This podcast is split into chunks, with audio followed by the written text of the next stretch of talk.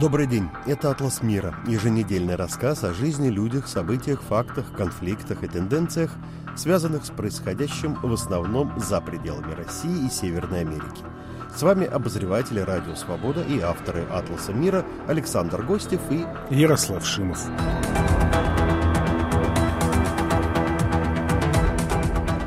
Естественно, пандемия коронавирусной инфекции нового типа остается главной, хотя уже не единственной темой всех последних выпусков нашего «Атласа», начиная где-то с середины марта. Число заболевших во всем мире со времени нашего с вами, Ярослав, последнего разговора три недели назад достигло почти шести с половиной миллионов человек, и из них умерли, по официальной статистике, на середину дня 3 июня более 383 тысяч. Любопытно, что эпицентры пандемии при этом смещаются. В Европе, например, число заболевших заметно уменьшается с каждым днем. В Испании и Италии, по которым новый коронавирус ударил два месяца назад сильнее всего, в последние дни, к счастью, никто не умирал вообще. Основные тревоги вызывает сейчас, ну, кроме России, разумеется, Латинская Америка – Бразилия вообще уже, по последним данным, на втором месте в мире по этой статистике, с ее почти 560 тысячами инфицированных и почти 32 тысячами смертей. А вот сравнительно небольшая Перу. Население примерно 32 миллиона человек, уже на девятом месте в мире. Чили, где живут менее 18 миллионов, на 13 месте. В этой стране почти 110 тысяч больных и почти 1200 умерших. Ну, Ярослав, давайте, прежде чем мы станем обсуждать эту тему, для начала послушаем репортаж нашего корреспондента из уже упомянутой только что Испании. Да, действительно, одной из самых пострадавших от э, коронавируса стран Европы, где погибло более 27 тысяч человек. Но эти 27 тысяч я, кстати, слышал примерно и две недели назад. С тех пор как-то резко вдруг у них все улучшилось. Ну, так или иначе, я не врач, но по официальному мнению властей эпидемия пошла на спад, карантинные меры значительно смягчены, и многие испанцы уже строят планы отдыха на море и смогут этим летом на знаменитых испанских пляжах, в том числе на Канарских, Балиарских островах, побывать и иностранные туристы. Однако далеко не из всех стран мира, а те, кто приедут, им придется очень, в общем-то, непросто. Ну, эта тема, безусловно, важна и интересна не только для самих испанцев, потому что иностранный въездной туризм был и остается пока локомотивом экономики этой страны, но и для россиян. Обо всем этом нам расскажет корреспондент «Радио Свобода» в Испании Виктор Черецкий. Еще недели три назад считалось, что иностранцев в этом году в Испанию не пустят. Мол, опасность заражения сохраняется, вирус ведет себя неординарно, а посему лучше подождать, не открывать границы страны хотя бы до октября – но потом, ввиду снижения заболеваемости и настойчивых требований со стороны местного туристического бизнеса, туризм, напомню, является основной отраслью испанской экономики, мнение властей изменилось. И вот председатель правительства Педро Санчес объявил, что страна будет открыта для иностранцев с 1 июля. Через пару дней эта новость была дополнена на курорты Балиарских и Канарских островов, а также, возможно, Андалузии, отдыхающие смогут приехать уже после 15 июня. Ведь эти районы почти не пострадали от вируса. Санчес говорил об иностранцах вообще, не детализируя, кого он намерен пустить в страну, а кого нет.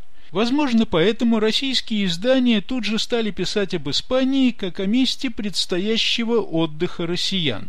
Ну а некоторые авиакомпании бодро отрапортовали, что готовы хоть сейчас возобновить полеты из России на Иберийский полуостров. На самом деле все обстоит несколько иначе. Как пояснили Радио Свобода в Министерстве промышленности, торговли и туризма Испании, в настоящее время ведутся переговоры с рядом стран о создании особых авиакоридоров для доставки иностранцев к местам отдыха без права передвигаться по территории Испании. Речь идет в первую очередь о гражданах Германии, Франции, Италии, Португалии и некоторых других государств Евросоюза, хотя власти той же Германии параллельно убеждают своих соотечественников оставаться летом на родине. Что же касается России, как страны, не являющейся членом ЕС, то о ней пока вопрос вообще не ставился. Да к тому же, как пояснили испанцы, открытие границ их страны для государств, не входящих в Евросоюз, зависит не только от Мадрида. Он может быть решен лишь коллективно государствами ЕС, ведь границы у них общие. Так что ни с 15 июня, ни с 1 июля россияне приехать на отдых в Испанию не смогут. Смогут ли до конца лета или хотя бы в начале осени на бархатный сезон? На этот вопрос в министерстве ответить не смогли. Ситуация постоянно меняется, и не исключено, что россиянам все же в конце концов позволят отдохнуть на испанских курортах. Говорит зампред правительства Испании Тереса Рибера –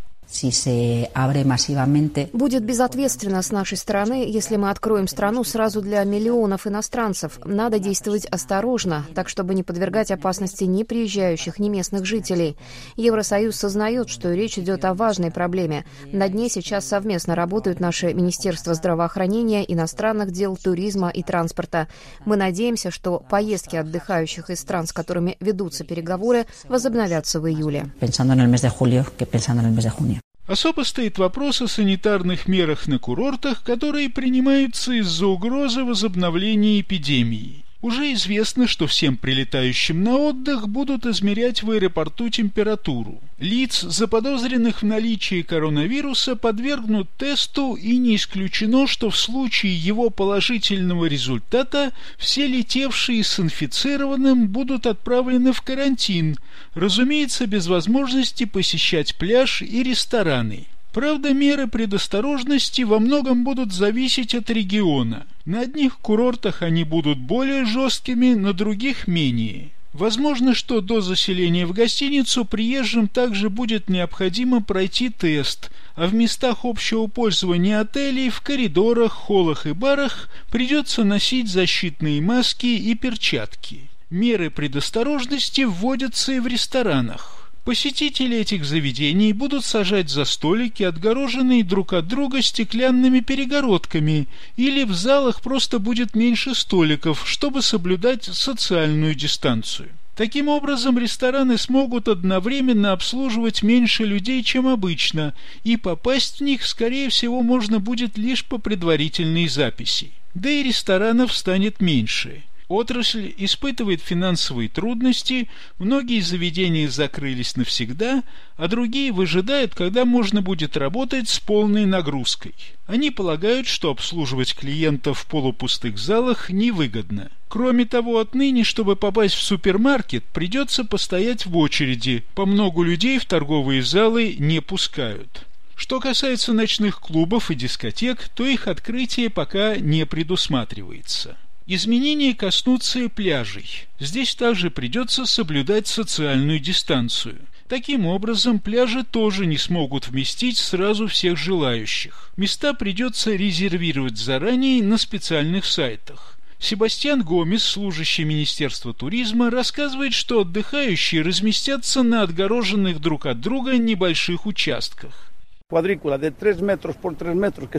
В ячейках 3 на 3 метра на 9 квадратных метрах могут вполне поместиться два человека, хотя они рассчитаны на одного. Эксперты утверждают, что на каждого отдыхающего для безопасности требуется 4 квадратных метра пляжа. Впрочем, описанные – это не все сюрпризы, которые ожидают иностранцев в сегодняшней Испании. Не исключено, что многие ранее побывавшие в этой стране туристы будут неприятно удивлены, увидев вместо обычно жизнерадостных, улыбчивых и услужливых хозяев людей раздраженных, озлобленных, отягченных многими проблемами. Ведь от коронавируса Испании достался острый социально-экономический кризис, которому сопутствует безработица и снижение уровня жизни – Растет недовольство населения властями, так что не исключаются массовые протесты и беспорядки. Я напоминаю, что над этим репортажем работал корреспондент «Радио Свобода» в Испании Виктор Черецкий. В начале нашего разговора мы уже упомянули, что эпидемия географически смещается. Наибольшее число случаев заражения и э, смертей от COVID-19 происходит в некоторых странах Латинской Америки. Ну, вот Бразилия считается сейчас очень таким, что называется, пылающим очагом инфекции. Другие страны, которые я уже перечислял э, ранее, да чем... все, Ярослав, я вам скажу, все. Да. Маленький Эквадор, мы видели там эти картонные гробы на улицах, да. Ну, картинки Чили, страшные, да. маленькие, все вот эти небольшие государства Центральной Америки. То есть речь не только, конечно, о Бразилии или Мексике, где население там сотнями миллионов исчисляется. А, кстати, а как Аргентина? Тоже большая страна, я как-то о ней меньше слышал в последнее время. А там, э, если брать, что называется, среднюю температуру по больнице, уж позволю себе в контексте нашего разговора такой каламбур, относительно все умеренно, но большинство независимых наблюдателей, врачей, вирусологов, политиков говорят, что ну очень там все смутно, запаздывают данные, проводится мало тестирования. Аргентина действительно страна, она такая кластерная, то есть э, там есть большие крупные города, не только Буэнос-Айрес, такие как Кордоба, Мендоса, многие. И вот между ними что происходит, это такая терра инкогнита до сих пор, даже в 21 веке. Ну, такие какие-то хутора, деревни, ну, не хочу стереотипы вновь сеять, да, знаменитые вот эти гигантские латифундии, пастухи Гаучо, вот э, бескрайние эти стада э, ну, коров. Вообще, ну, кто там что будет считать? Ну, там... Честно говоря, немножко напоминает Россию, не Гаучу, конечно, а вот э, таким разнообразием региональным, и вот есть крупные города, где ситуация более-менее ясна, а вот нечто между ними регионы, где ну, далеко не такая уж э, однозначная и ясная картина. Плюс Патагония, плюс весь запад страны, это самые высокие вообще в Латинской Америке Анды, с кучей, кстати, каких-то винодельческих хозяйств, э, кооперативных крестьянских объединений. Но ну, я вообще не думаю, что там принято, заболев, идти в большинстве врачу? случаев идти к врачу. Да, потому что та самая пресловутая мачистская культура латиноамериканская, она действительно существует. И она там сильна. Ну, чихаешь,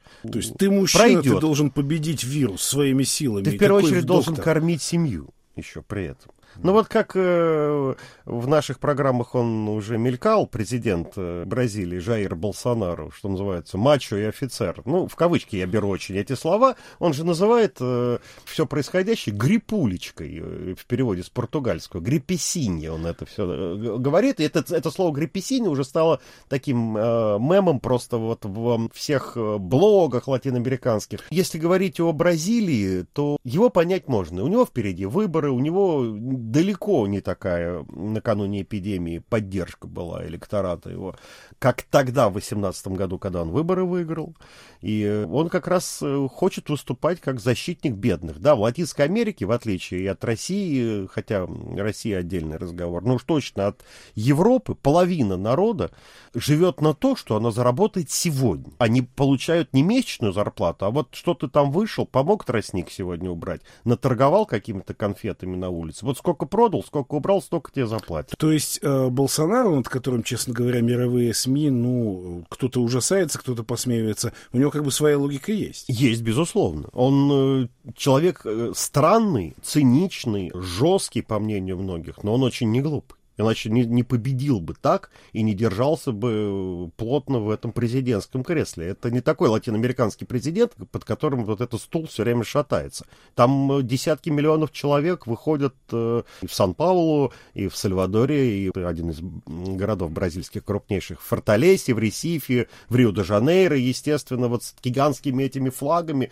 э, бразильскими, где вместо вот этого синего мячика нарисовано, собственно, лицо Болсонару. Девушки татуировки на груди там себе делают. А эта ситуация, что она говорит о состоянии систем здравоохранения в этих странах? Все плохо или все по-разному? Все по-разному, потому что социальное расслоение там настолько велико, что доступ к качественной медицине в таких странах, как Бразилия, Аргентина, Мексика, Перу, Колумбия, Венесуэла вообще отдельный ужас, который я предлагаю э, упомянуть в нашем разговоре позже, но он очень не одинаков. Там до сих пор богатая верхушка может поставить поставить у себя дома аппарат искусственной вентиляции легких в каждой комнате, а десятки миллионов человек, тех самых, которые живут в знаменитых фавелах, Барриус, по-разному в Латинской Америке эти гигантские нищие кварталы называются, они вообще не знают, что он есть.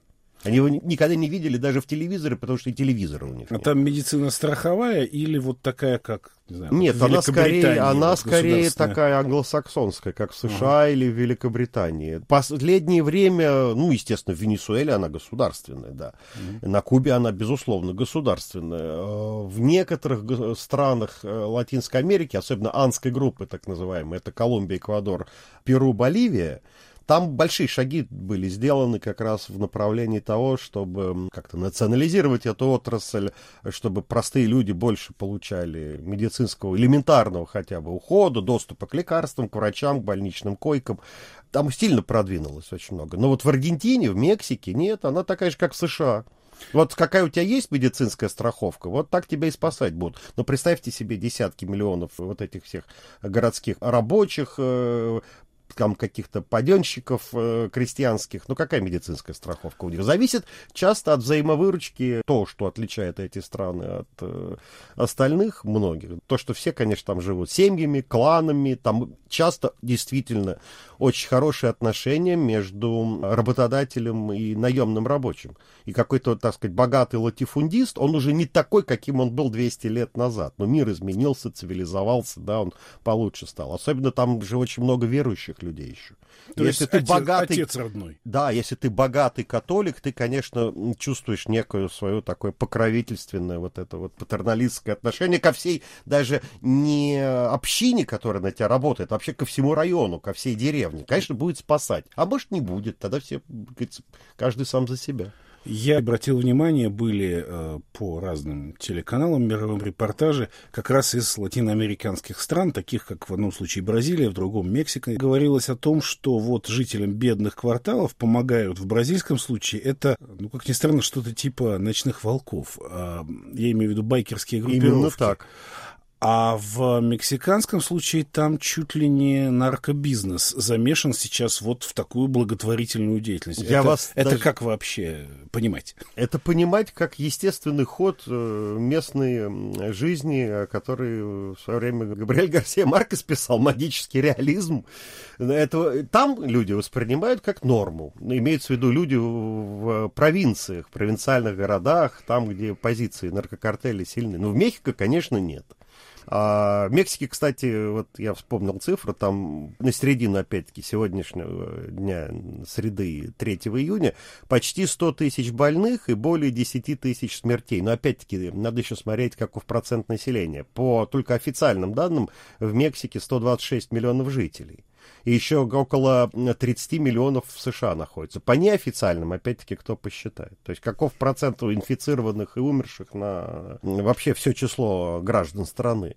Да, я э, как бы могу подтвердить, что это вот не слухи, и то, что вы там где-то видели, абсолютная правда. В Бразилии, даже оргпреступность, она в каждой стране по-своему немножко организована. В Бразилии, в общем, таких централизованных э, больших э, картелей, объединений, преступных группировок нет. Каждый район своя банда. Примерно так. И ведущие позиции они не занимают. Другое дело, что Бразилия, как и Мексика, сейчас становится, особенно север, бразильская Амазония, становится таким перевалочным центровым пунктом для поставок кокаина. Через Мексику кокаин идет в США, а через Бразилию очень интересным маршрутом в Европу, морским путем.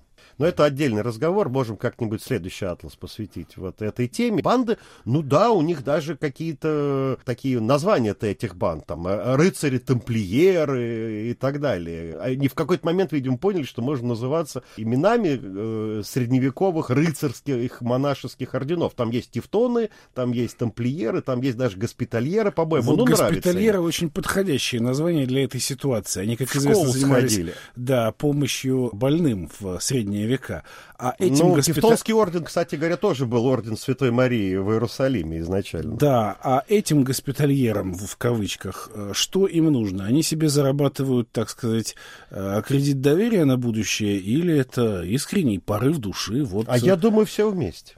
И порыв души, и понятие некой такой криминальной этики, субкультуры. Ну как же, своих не бросаем.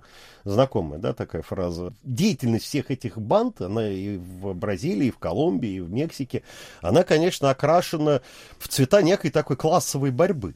А как на это реагирует государство? Или оно просто беспомощно? Но государство сейчас, опять-таки, везде по-разному реагирует. Болсонару, конечно, вообще каленым железом поклялся выжечь еще во время президентской кампании вообще всю преступность. Власть в стране одна, она моя, вот как рассуждает Болсонару.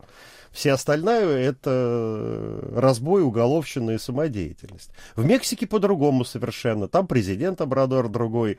Там э, за последние лет 40, конечно, наркокартели такую власть обрели, такие деньги, такую силу, что искоренить это невозможно. А самое главное, на мой взгляд, Мексика сегодня — это самая пронизанная криминальными понятиями и криминальной вот этой пресловутой субкультурой страна, где общество, в первую очередь, молодая ее часть, люди в возрасте от 14 там, до 34 лет, условно очень говорю.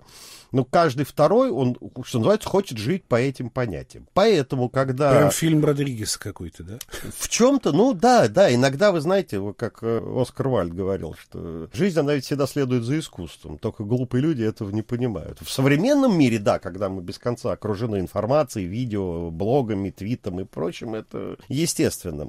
Вот, облетела весь мир, как дочь знаменитого, самого, наверное, на сегодня мексиканского преступного босса, наркоторговца, э, коротышки Эль Чапа, это Хакин Гусман Лаэра, который в июле 19 года прошлого был приговорен, наконец, после головокружительной карьеры, побегов, э, арестов и так далее, наконец, в США навсегда к пожизненному заключению, без даже права подать на УДО через 30 лет, ну, клан-то его э, коротышки остался, он очень мощный, и деньги остались. Дочь Ильча походила с э, своими присными, не знаешь, как сказать, телохранителями, охранниками, бандитами, официально, неофициально. Свитой. Свитой. Вот с этими гигантскими коробками картонными размером, так из-под среднего телевизора или стиральной машины даже посылала их по всему штату Синалоо и дальше весь этот центр, северо-запад Мексики Что до границ. Что было? Еда, питье, маски, перчатки, лекарства и фотографии папы. Чтобы знали, кто, кто благодетель. Да, на, на, это легко погуглить нашим слушателям запросто. Можете как бы набрать Эль Чапу, и первое, что вы сейчас увидите э, в, в разделе там картинки, видео, фотографии, это вот эти вот коробки, где профиль черно-белый на картонной вот этой бежевой поверхности папы с, с усиками, и написано Эль Чапу. Ну, в общем, ничего не изменилось со времен Пабло Эскобара, знаменитого, который еще четверть века назад или даже 30 лет назад подобными делами тоже занимался в бедных районах Колумбии.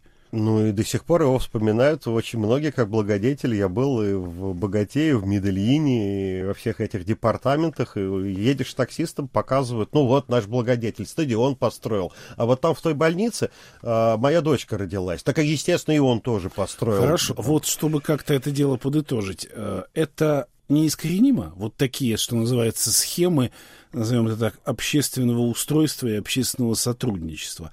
Просто вот так там люди живут и будут жить. Или как? Никто не знает. Я часто в наших атласах, в наших беседах говорю, что я не гадалка, у меня нет какого-то такого вот этого гадательного хрустального шара. Но, понимаете, жизнь все время подкидывает э, какие-то новые варианты, новые вызовы. Ну, кто мог представить себе, что 3-4 месяца назад о чем мы с вами будем говорить, все последние выпуски и как мы будем жить?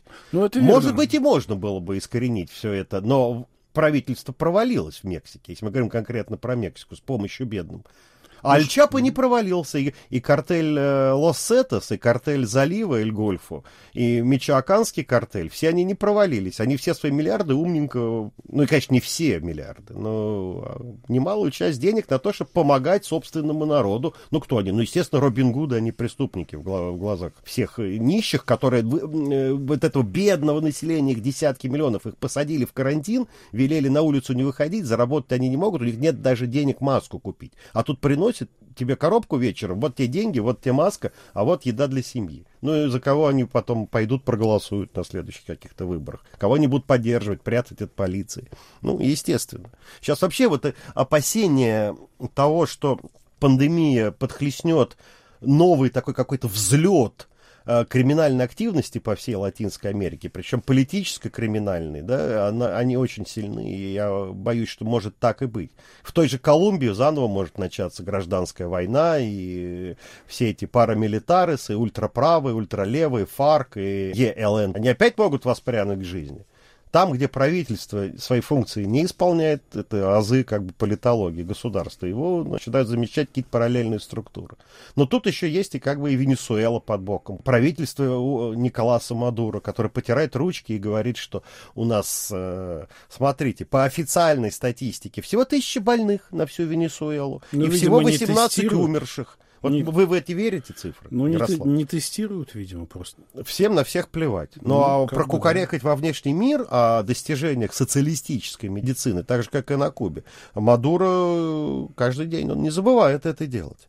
Ну и вообще, как бы, если все будет так, как оно сейчас идет, то есть такая вероятность появления вечного очага еще и такой напряженности под носом у тех же США, как вот вечный эпицентр вот этого коронавируса. Если вспомнить о миллионах бесконечных этих беженцев, идущих через всю Латинскую, там, Центральную Америку, через Мексику, к границам США, да, если этот коронавирус выживет в Венесуэле, там, Гондурасе, Сальвадоре или в любой другой из вот этих наиболее уязвимых стран Латинской Америки, то это надолго станет таким значительным фактором риска для США, потому что из одной Венесуэлы 5 миллионов человек за последние 2-3 года убежали. Они как- куда убежали, естественно? Но большая часть их все-таки хочет, что называется, аль-Норте, на север, стремиться, а не в соседнюю Колумбию. Ну, Дональд Трамп, я думаю, сейчас, если бы мы ему это дело перевели, он бы сейчас вам поаплодировал, потому что это как раз, э, собственно, то, о чем он много лет э, твердит, и на чем основан был его проект создания стены на южной границе Мое мнение. Ярослав, цунами руками удержать нельзя. Можно сделать все, чтобы этих цунами было как можно меньше, и чтобы они были как мо- можно ниже. Итак, вы слушали «Атлас мира», еженедельный рассказ о жизни, людях, событиях, фактах, конфликтах и тенденциях, связанных с происходящим в основном за пределами России и Северной Америки. Продюсер этого выпуска Андрей Амочкин, авторы и ведущие Александр Гостев, и Ярослав Шимов с вами прощаются, желают вам крепкого здоровья. не болейте, всего доброго. До новой встречи через неделю.